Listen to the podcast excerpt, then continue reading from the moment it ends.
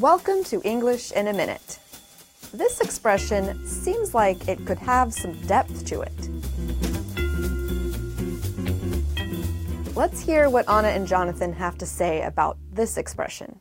So, you remember how Chuck really wanted to be part of our bowling team? Oh, yeah. He started to lay it on thick about how great he was to our team captain, Marco. But I'm sure Marco didn't believe him. Well, it worked. Chuck will be joining the team at our next practice. To lay it on thick means to overstate something. You try to say that something is much better or much worse than it really is because you want to impress someone. You can lay it on thick using blame or giving praises, like Chuck did with his bowling skills. And that's English in a minute.